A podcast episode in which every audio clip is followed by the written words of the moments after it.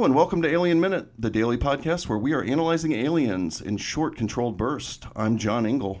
I'm Tasha Robinson, and today we're talking about minute number 18, which begins with Ripley abruptly ending her call with Burke and ends with a list of names superimposed over a row of cryopods.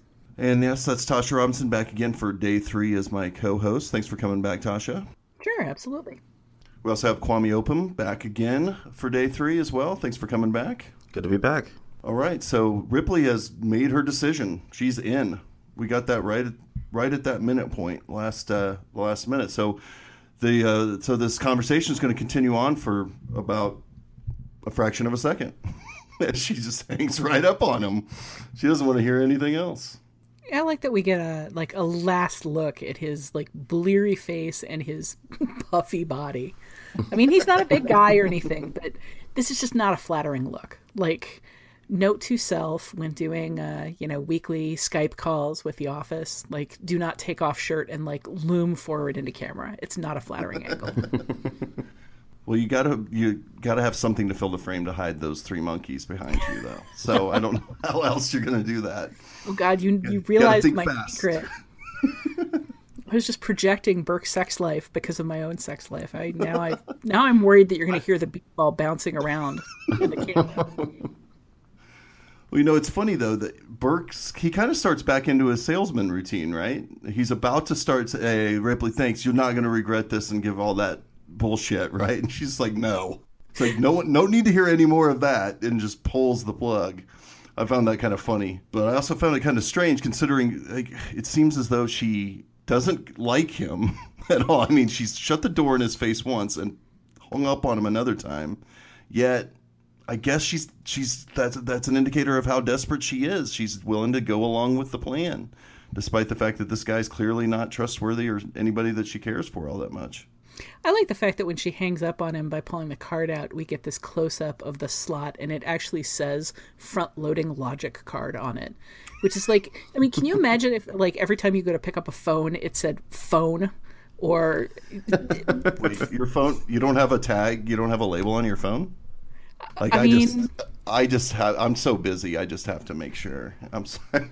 Never mind. So you Go know, ahead. just like randomly pick up a, a, banana or a shoe and hold yeah. it to your head and start talking. Well, I have a lot of black objects lying around. I just don't know.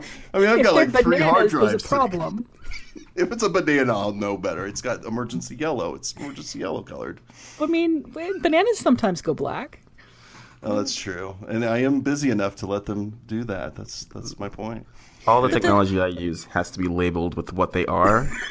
like my computer has to be labeled computer. My TV has to be labeled TV.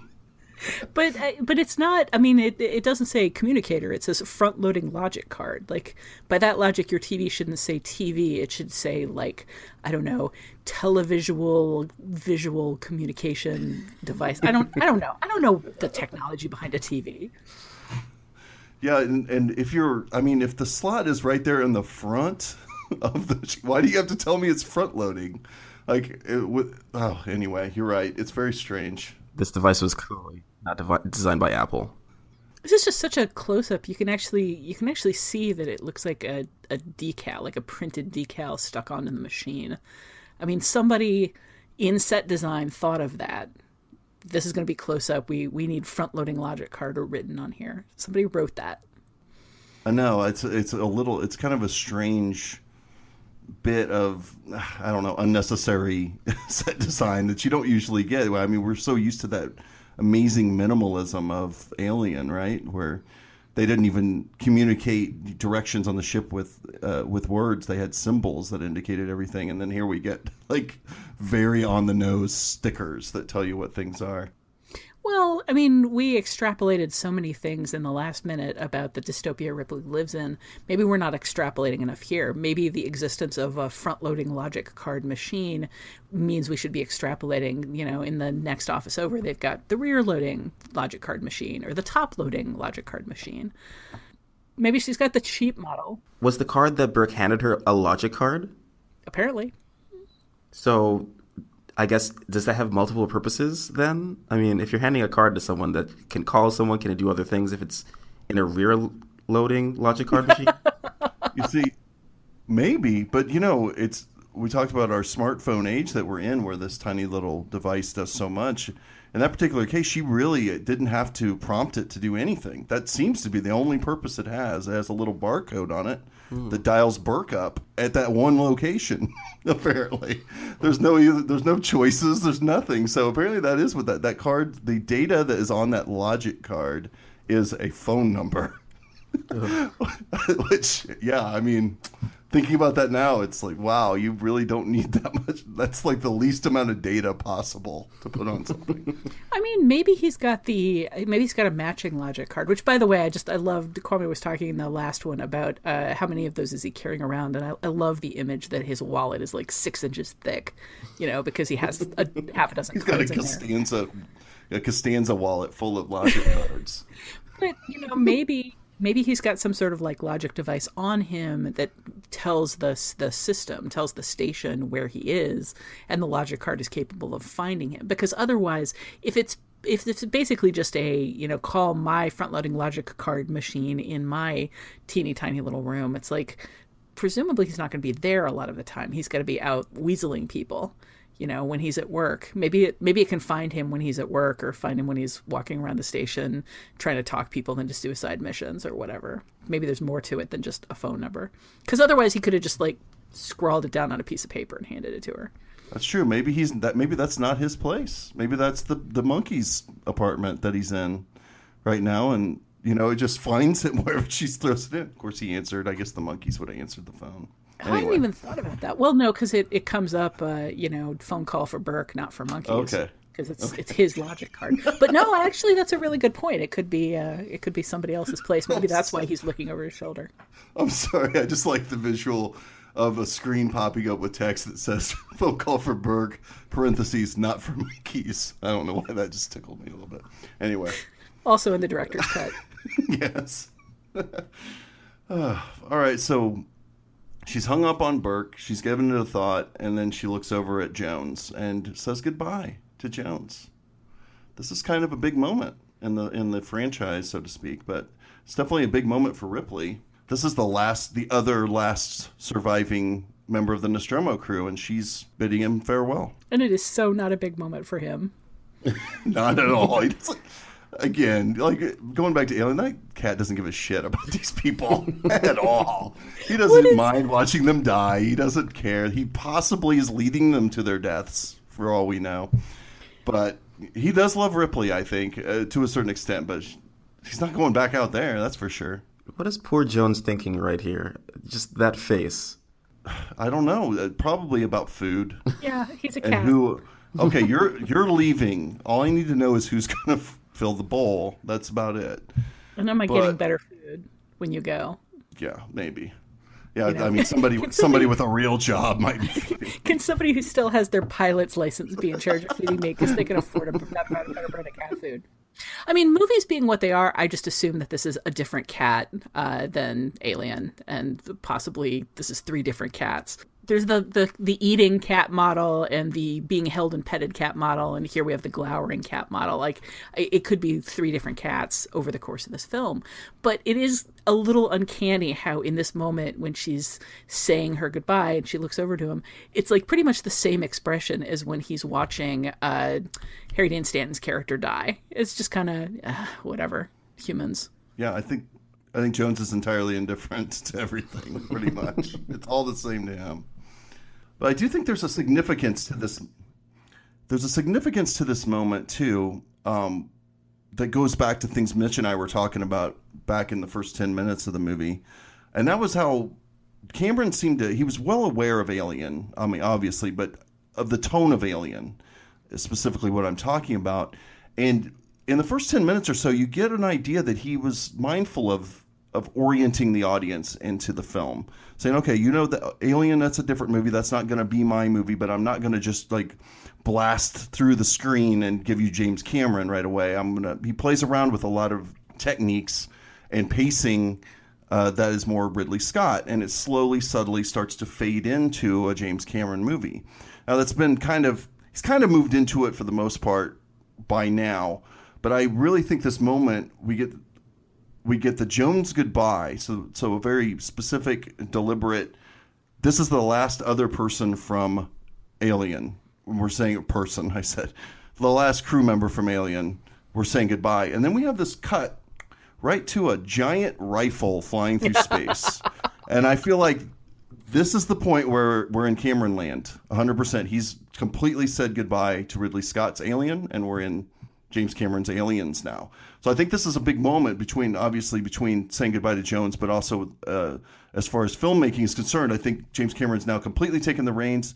This is his movie, and from now on, I mean, right away, uh, starting from this point on, we're really in James Cameron land. This is nothing like these characters we're about to meet. They're nothing like anything Ridley Scott would have had in Alien. I think so. In that case, it's, it's significant to the conversation we've been having so far about this movie. Definitely, I think there's a really stark contrast between the tone of the movie up until that Jones moment, and then you see the Sulaco, especially when Ripley calls Jones a little shithead, where that's a little moment of relief and a kind of a moment of comedy where like Jones looks back and like, who are you calling a shithead? and then it cuts to the ship, and then like it's perfectly in Cameron's zone at that point, and then you move on and you meet the Marines going forward I mean, I think you're exactly right. I think that this is a the transition point to Cameron, but I do think it's funny that what's being selected to represent Ridley Scott's Alien as something that we're letting go of, that we're saying goodbye to, is this soft, furry, organic, like living thing. When Alien itself is like a movie of dripping, slimy surfaces and and hard, cold metal, like and where Jones himself mostly just represents uh, like opportunities to die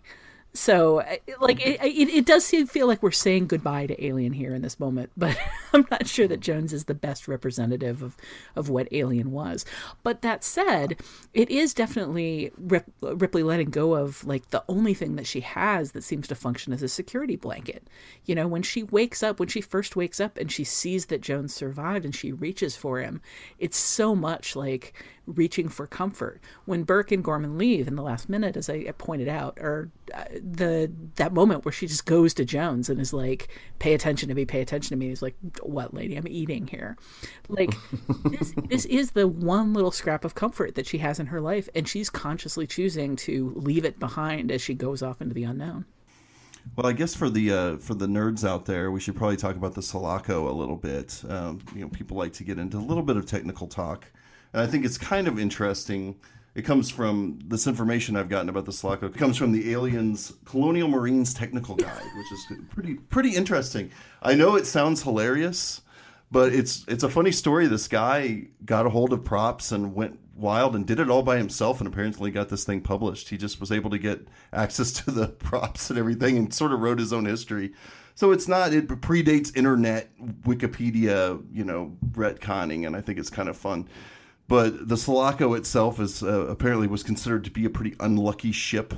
Uh, it was, a, of course, it was the 13th of its kind produced and had many uh, horrible accidents that ended in fatalities and so on.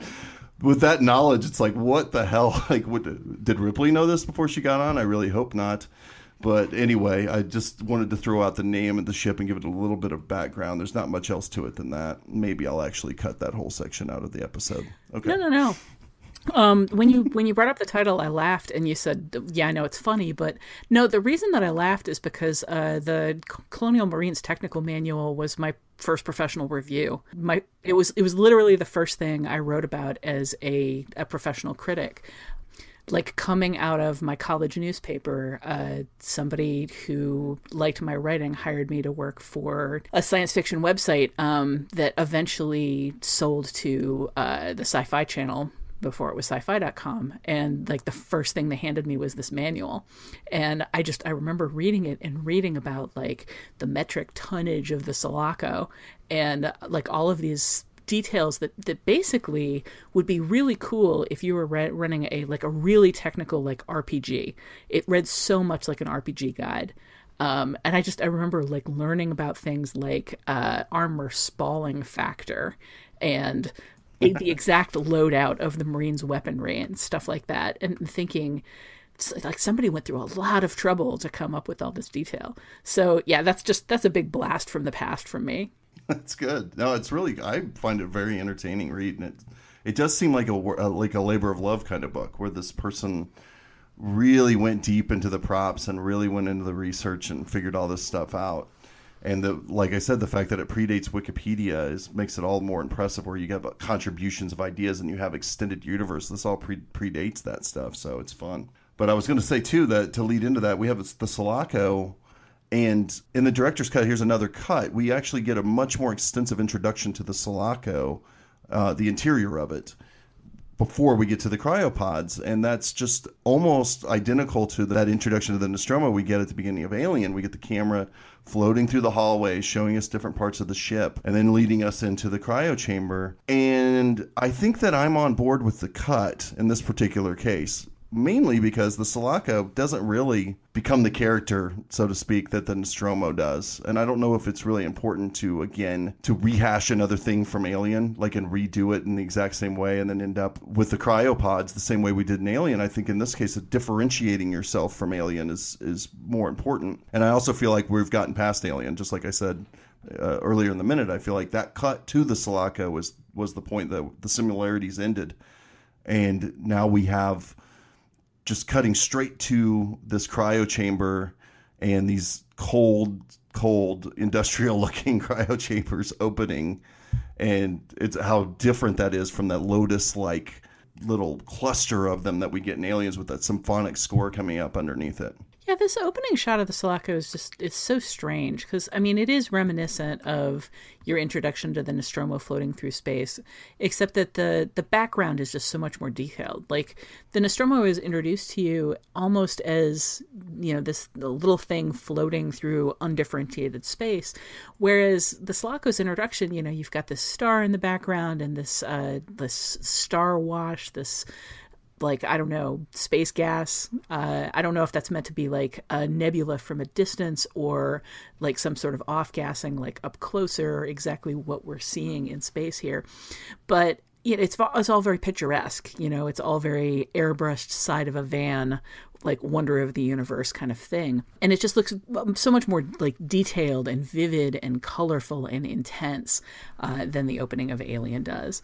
And then this thing like floats across your screen and you just get the impression of like wow that is a lot of really pointy stuff. Like as you say it's a big rifle floating through space. But in a film franchise that is so focused on phallic imagery and phallic monsters and phallic architecture and just phallic everything it's really interesting to me that the, this thing does not look phallic because all of the things all of the like long hard protrusions that are weaponized pointing off of it are like either really sharp and pointy or really tiny and narrow or both. It's like they're actively going out of their way to make this thing as like harsh and mechanical and really more like a series of syringes than like the thing that guns are usually meant to represent. I guess it has more of a quill like uh, like porcupine quills sort of quality to it and that this this is a, military uh, vessel. I guess it's more about offense and defense. You know, this is about attack and and and protecting yourself to survive. And we're not dealing with Giger here either. We're not. In, he's not on the scene at all. So we're not going to probably get any of that stuff. Uh, makes sense to me. I'm not sure if it really would have fit in this movie anyway to try to try touch on the Giger like phallic and vaginal imagery and so on that you got from Alien.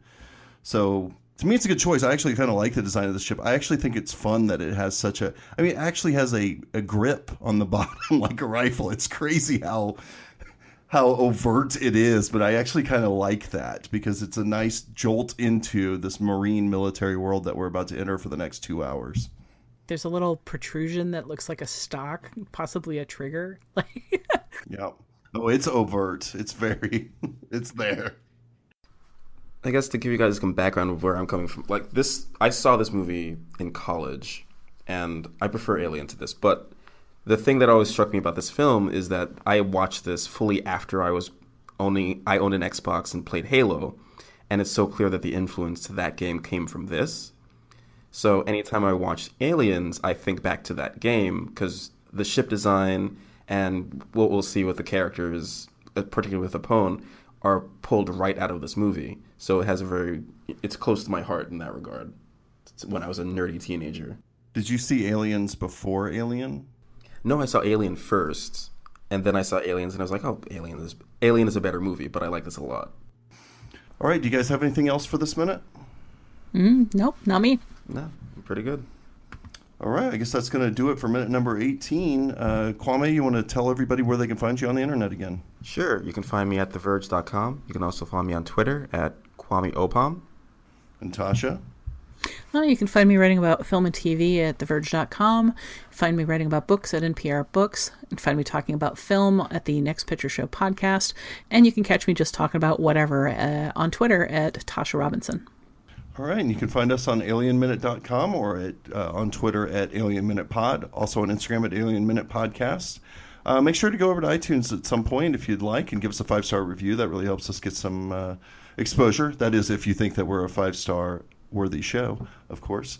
Anyway, all right, well, that's going to do it for minute number 18. We'll see you tomorrow for minute 19.